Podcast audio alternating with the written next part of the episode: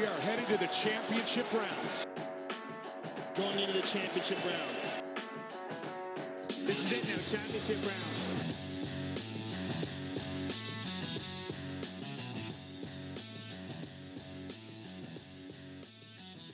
It's documented that your MMA journey was somewhat unconventional. I think you were quite you started training quite late and and it's pretty unique that you you know you didn't take up the sport because you had a love for the sport, so to say. And uh, could you talk a little bit about how and why uh, you got into mixed martial arts? I'd never ever seen MMA, I'd never seen UFC, I'd never ever heard of this thing as well. It was something I'd never heard of, and I know it'd been going for years before I started it. And my friend had invited me um, to this class, and he explained it in such a way that he referred to it as UFC chokes. This is what the class was. He's told me this was. Now, I later realised it was not UFC chokes and it was uh, MMA, and it was a beginner's class. And I'm going to this wee sort of go through this wee close, and I go behind all these buildings, and there's this other building, and as I enter, you know, it's all steamy, and there's half naked, sweaty guys rolling about the floor with each other. It was a bit weird looking, like for a guy who's never seen this kind of stuff, it's weird.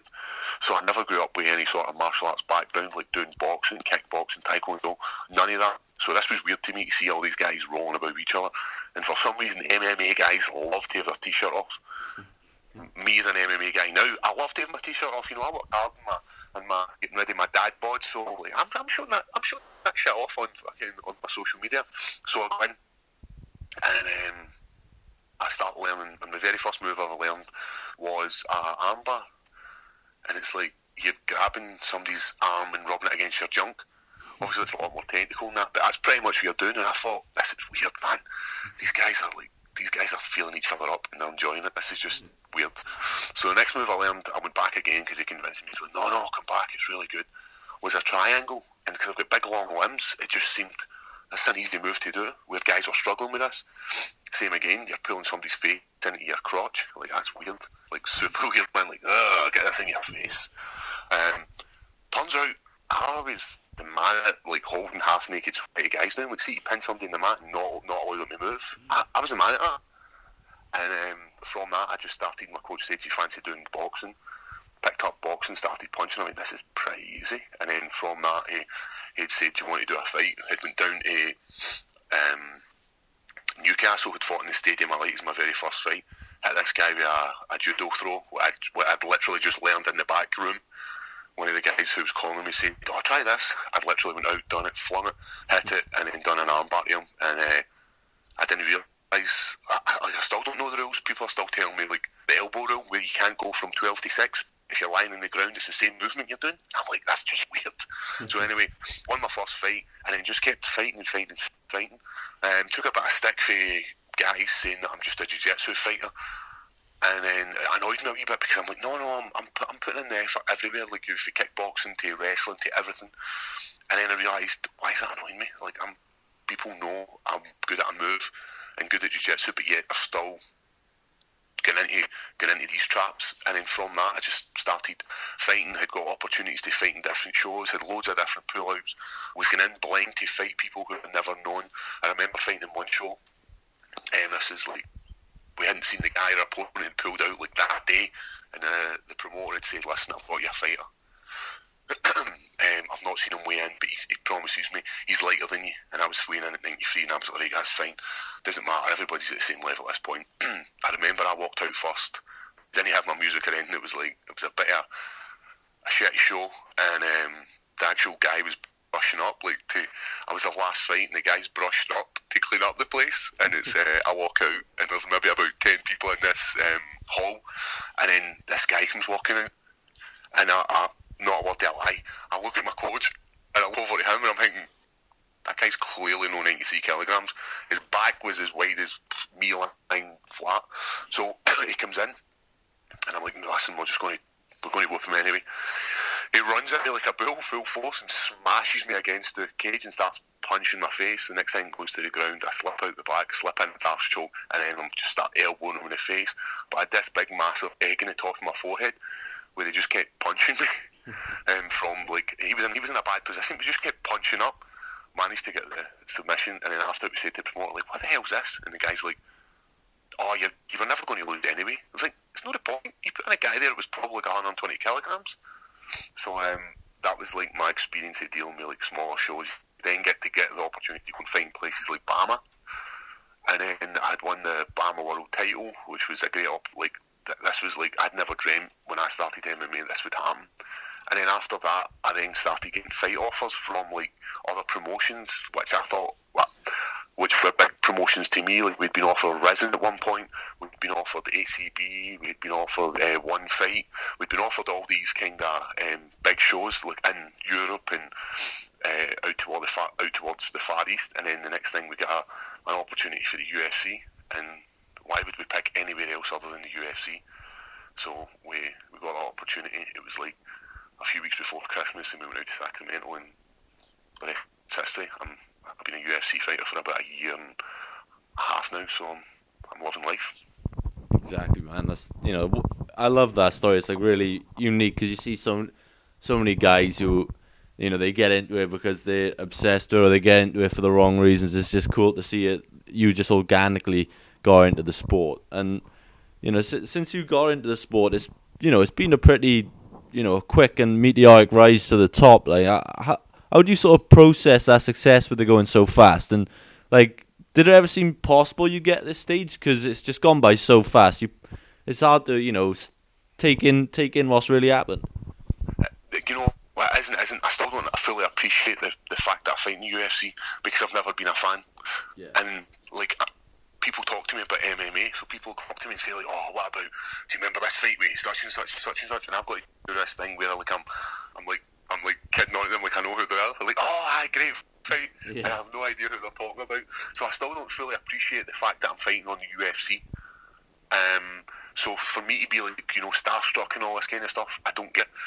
But a prime example, when we were over in the uh, Performance Institute, um, my coach went over to speak to Forrest Griffin, and like, I, I don't really know who Forrest Griffin is. I know he's a big name in MMA, but I didn't, I fully didn't appreciate it. Yeah. And I go over and I say, um, "Right, Forrest, how's it going? Um, any chance of like having some grappling later?" And he's like, um, "Yeah, cool, man." And like my coach comes over and he's like, "Eh, Forrest, big fan. Eh, really loved your fights." And I could see him, your fanboy. And after I was like, "What the fuck was that?" And he's like, "That's Forrest Griffin." I was like. I know who it is, but what the fuck happened to your voice, and why were you like basically why you suck his dick? so it was, um, so he appreciates going to these places. The machine like George St Pierre, and like that's one guy I do know because like that was when I started to get into MMA. Yeah. He was beating everybody. Um, so I was pretty quick to get to the top. Um, you know, it just happened to be everything. Just it was like this was the right fight for me. This was the right fight for me. Who had the title at the time uh, for BAMMA was Marcel Lazarz, which was a great matchup for me.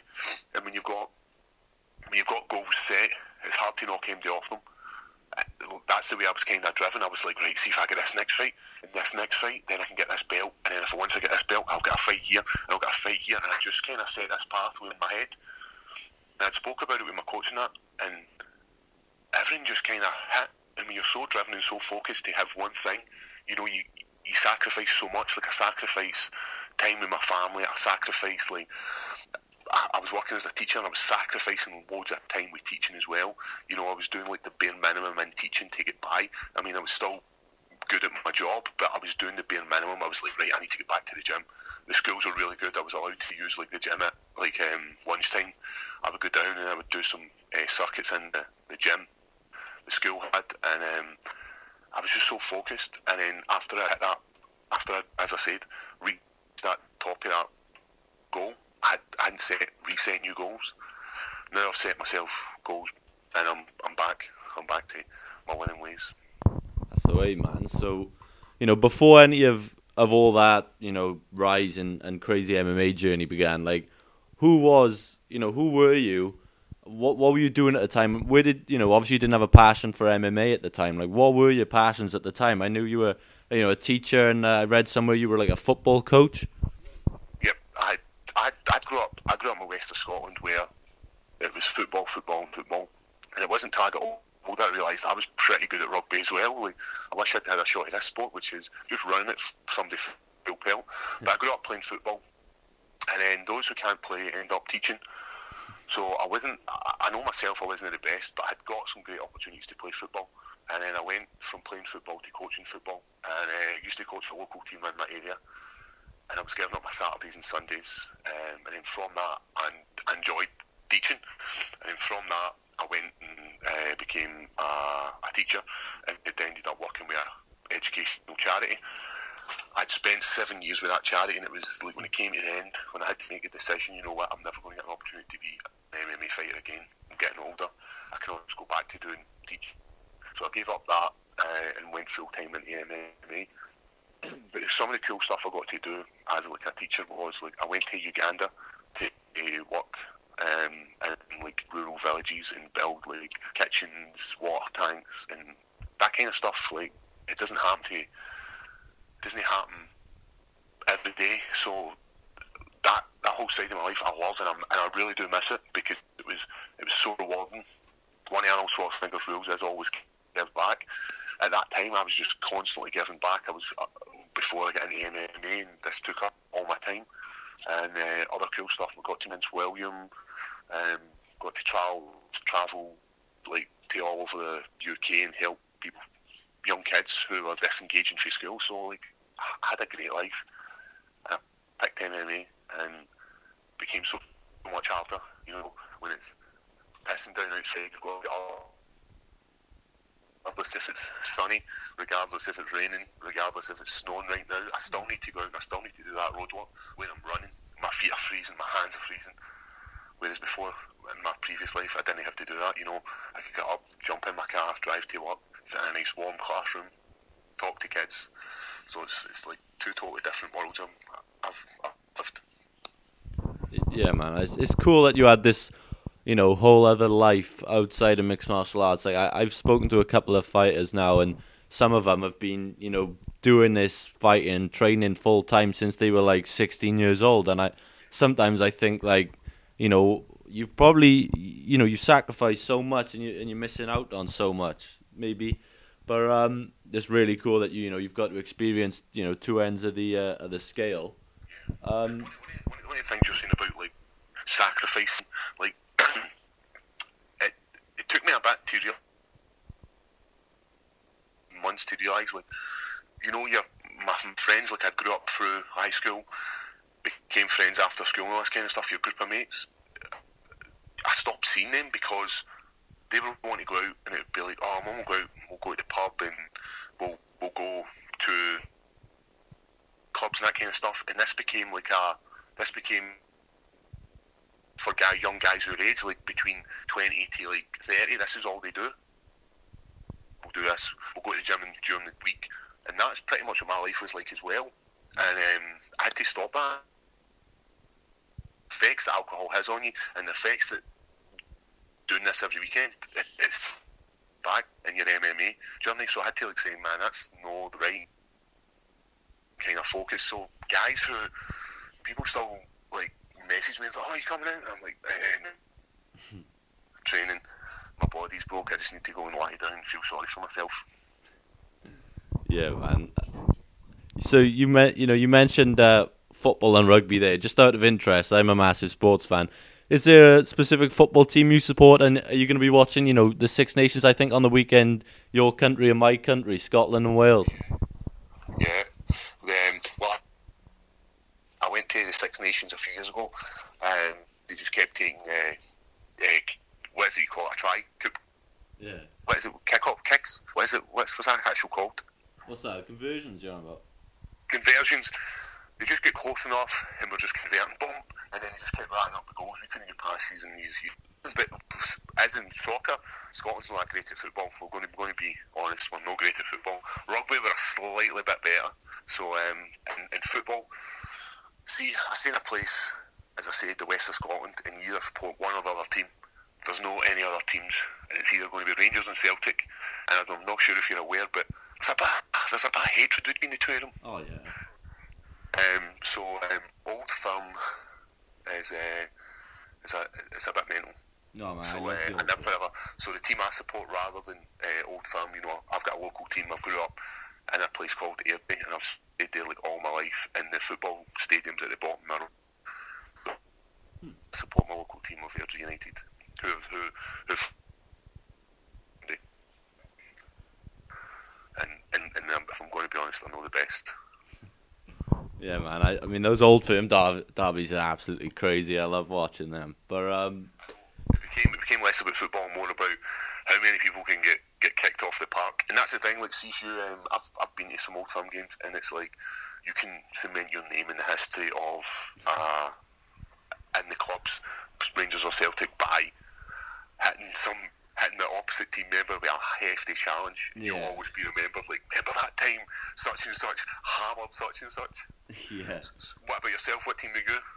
My team, oh, I I used to support Cardiff as a kid, obviously, because they're my local team. But uh, my dad brought me up to support West Brom from the Premier League, and uh, not the most exciting team to support at all, if I'm honest. I but you've got you've you've got loyalty, haven't you? What's that? loyalty. You've got, you've got, you've got loyalty. Yeah, that's the reason you support these guys. Like, Yeah, man. I- "Ah, I've got to support them because nobody else will. That's the same way I'm doing. Like, I've got to support these guys because nobody else will. Nobody shows them love. Yeah, they frustrate me week in and week out, but I still go. You know, I'm still watching them every Saturday. So I know. That was one. That was another thing. Like, I still love watching football. and Nothing. You know, sitting down on a Saturday and a Sunday afternoon and just watching football, watching the balls coming in. Can I do it now? No, it's just it takes up too much time. And any free time I've got, I need to spend it with family. Like I need to. Uh, that sounds really nasty, isn't it? Like I need to spend this with family.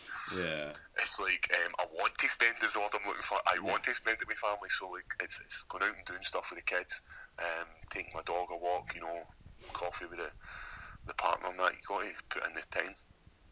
yeah, man. I was looking at the yesterday, and I noticed is is that a Biffy Clyro tattoo you've got on your on your ribs? Is it Biffy? It Clyro? is. Uh, uh, I've got. So I've got. So I, I was about. What would have been? I'd probably been about fifteen the very first time I ever heard this band, and um, I'd been referring them as what I was calling them? It was Buffy, Buffy, Buffy Clyro or something like that. And I was like, oh man, I heard this band to my pal, and then like six months later they came out in like a Kerrang magazine, and they were talking about them, and then I started like getting really deep into them. Then they released a Blackened Sky. I think they released Go Slow first as an EP, and then Blackened Sky. And I remember just being balls deep in them. and I was only about sixteen. And I go to this tattoo place and I looked pretty old, man. I was like, I used to have these stupid sideburns. Like, I had sideburns that were right down to my chin. And it looked like I looked, it just looked ridiculous, man. But, like, the pictures are hilarious. Like, when I look back, I'm thinking, what the hell are you thinking? And I went to this tattoo place and I'm like, hey, I'm on for this. And the, the guy done it, and I hadn't really like had cleared that up with my mum at the time because when you're 16, your mum, the last thing your mum's want you to do is come in with like this six inch tattoo on your forearm and um, she went kind of offer nut, uh, and I was kind of stuck with this the rest of my life. But and people would always say to me, "You're going to regret this. You're going to regret having that tattoo." And for me, the tattoo is not about what it, what the symbol is. It reminds me of a time. Yeah. So I remember the time growing up, and all I was, all I wanted to be was balls deep in Biffy Clyro. You know, I'd sit and play the guitar, and I would learn all their t- tunes, and I would learn like I would start singing along with them. That was like pretty much my life as a teenager. Like I was never ever out running about the streets trying to batter folk. I was I was in the house playing guitar with my best mate, and that's all we done. Um, from that, I ended up getting another Biffy Clyro tattoo, um, the jigsaw pieces, and I've always had love for Biffy Clyro. And in my fight in Sacramento, um, they'd actually tweeted me.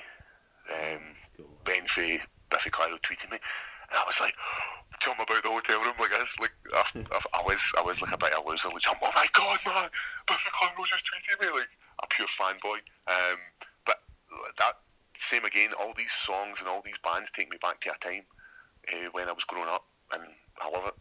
Yeah, that's that's what I love about music. Like speak about Biffy Clyro. Like I remember when I was uh, 15, when I was doing my first gigs live and stuff, and I'd be playing like, like the Captain and uh, Mountains by Biffy Clyro, and and it's whenever I hear those songs, it just you know it just takes you back. Point in it. Yeah, that's what music music's like one of these things like it can spark so many emotions for, to love to hate and you know what it's like when fighters are picking songs like that's one of the big things they pick a song to spark an emotion and the more you hear this song the less that emotion comes through I remember like the first time I ever heard um, the song I used, "Chasing Status Alive." You know, it got me pumped. Yeah. The words, the the tune, the whole thing. Now it's now it's losing that sort of that bite. Yeah. And uh, I think it's coming to the point where I'm going to have to like like change it and, and spark this emotion.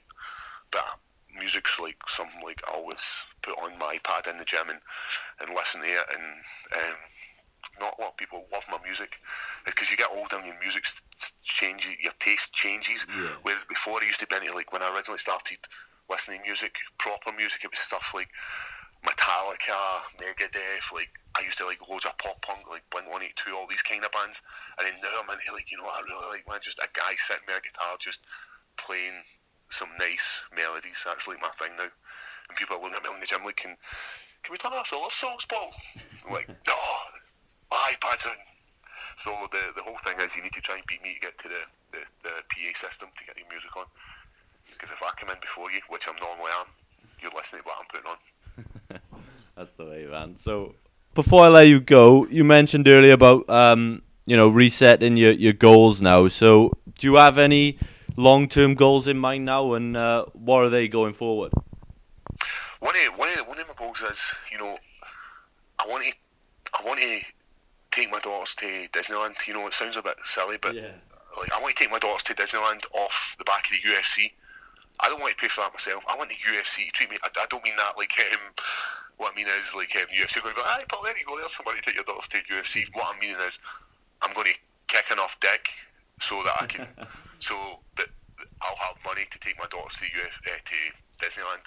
Um, but right now, it's um, it's always it's, it's short term goals I'm, I'm dealing with now. So it's learning a certain skill. Whereas before, if you get this big, massive goal, it's really hard to achieve in such a small space of time.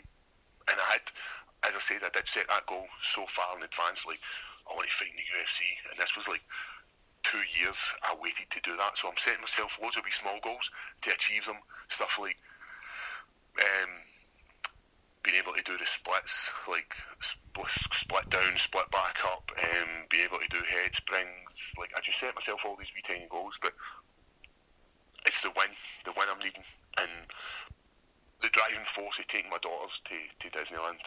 My daughters are obsessed with Disney stuff, and that's all I have to watch. Like I don't get to watch any MMA because I'm watching Beauty and the Beast. Yeah, man. No, see, that's that's a really that's a really nice goal to have, man. I, I like I like that. So um, It's just about driving, you know, and, and a lot of people use their kids as this driving force because they don't want to let them down. yeah, Like, I, like one of the, one of the, one of the, th- the things about having kids is both of my kids are girls, and I don't think they'll fully appreciate the fact that their dad's a fighter ever. Um, one of them's 11 and one of them's three, and the oldest one knows that I do MMA and know I fight in the UFC, but she doesn't actually realise like what the UFC entails because she's a girl. She's like, "Aye, cool, dad, that's awesome. You fight in the UFC," and uh, like she always gets embarrassed when people come up to me in the street and speak to me about MMA. Oh man, I'm looking forward to your next fight. You know the the general stuff people say, Yeah. and she always gets embarrassed. Like, Dad, why are you speaking to them? And I'm like, because they're interested in MMA. They're interested in me. And the youngest one, she just thinks she's like, Daddy does the bush, and she thinks I work in the hydro in Glasgow. That's where she thinks I work. She thinks like anytime we drive past that, she's like, Dad, there's your work.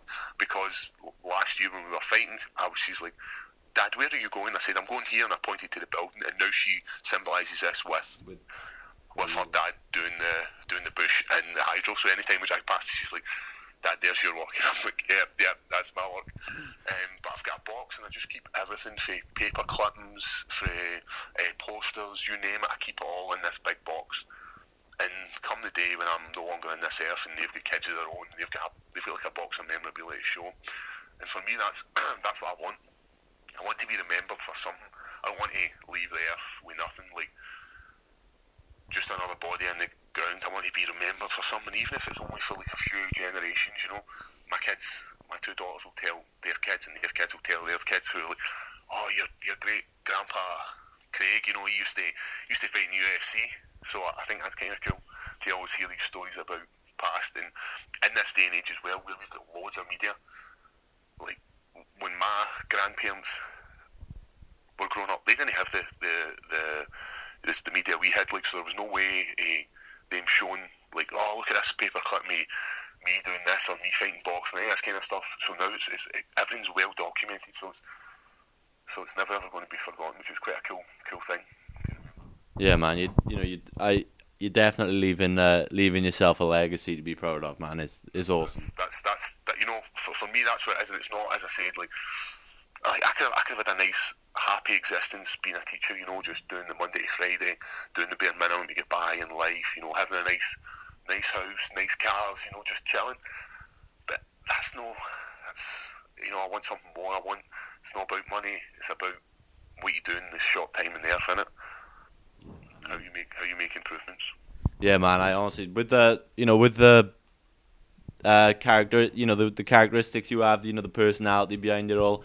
I think uh, you'll you'll you know you're definitely uh, gonna leave a mark on the UFC by the time you're done. So that's great. Hopefully, man. Hopefully, Obviously, you got a big fight coming up in March in London. How how's it going, and how are you feeling mentally and physically uh, in preparing for this one? mentally, mentally is one of the, the, ones to deal with, especially for a knockout loss in your hometown. That's hard. And off another loss in Vegas. So um, some UFC's uh, one and two. Um, I'm putting in the loss. I'm doing the travelling. Like I'm spending hours and hours in that travelling up and down Scotland to get the best, um, the best grappling um, so physically wise, it's fine. Mentally, as I said, that's that wee bit tougher. But I believe I've I've sorted my, my demons out because 2013 wasn't a great year for me, and fighting wasn't one of my top priorities in that year. And, and the best way to explain it is when you set yourself a target and you reach that target, and the target was to get to the UFC, and I managed to get to the UFC, and winning the UFC performance right bonus you kind of reach all your goals, and I never really, I never really set myself any more goals to uh, after everyone, and I never really get back 100 percent in these the last two fight cards. I mean, I still wanted to fight, but it was hard to um, push yourself when you've already achieved your re-established my goals, sorted myself out, and now it's, um, I'm back on track, back to my, my winning formula.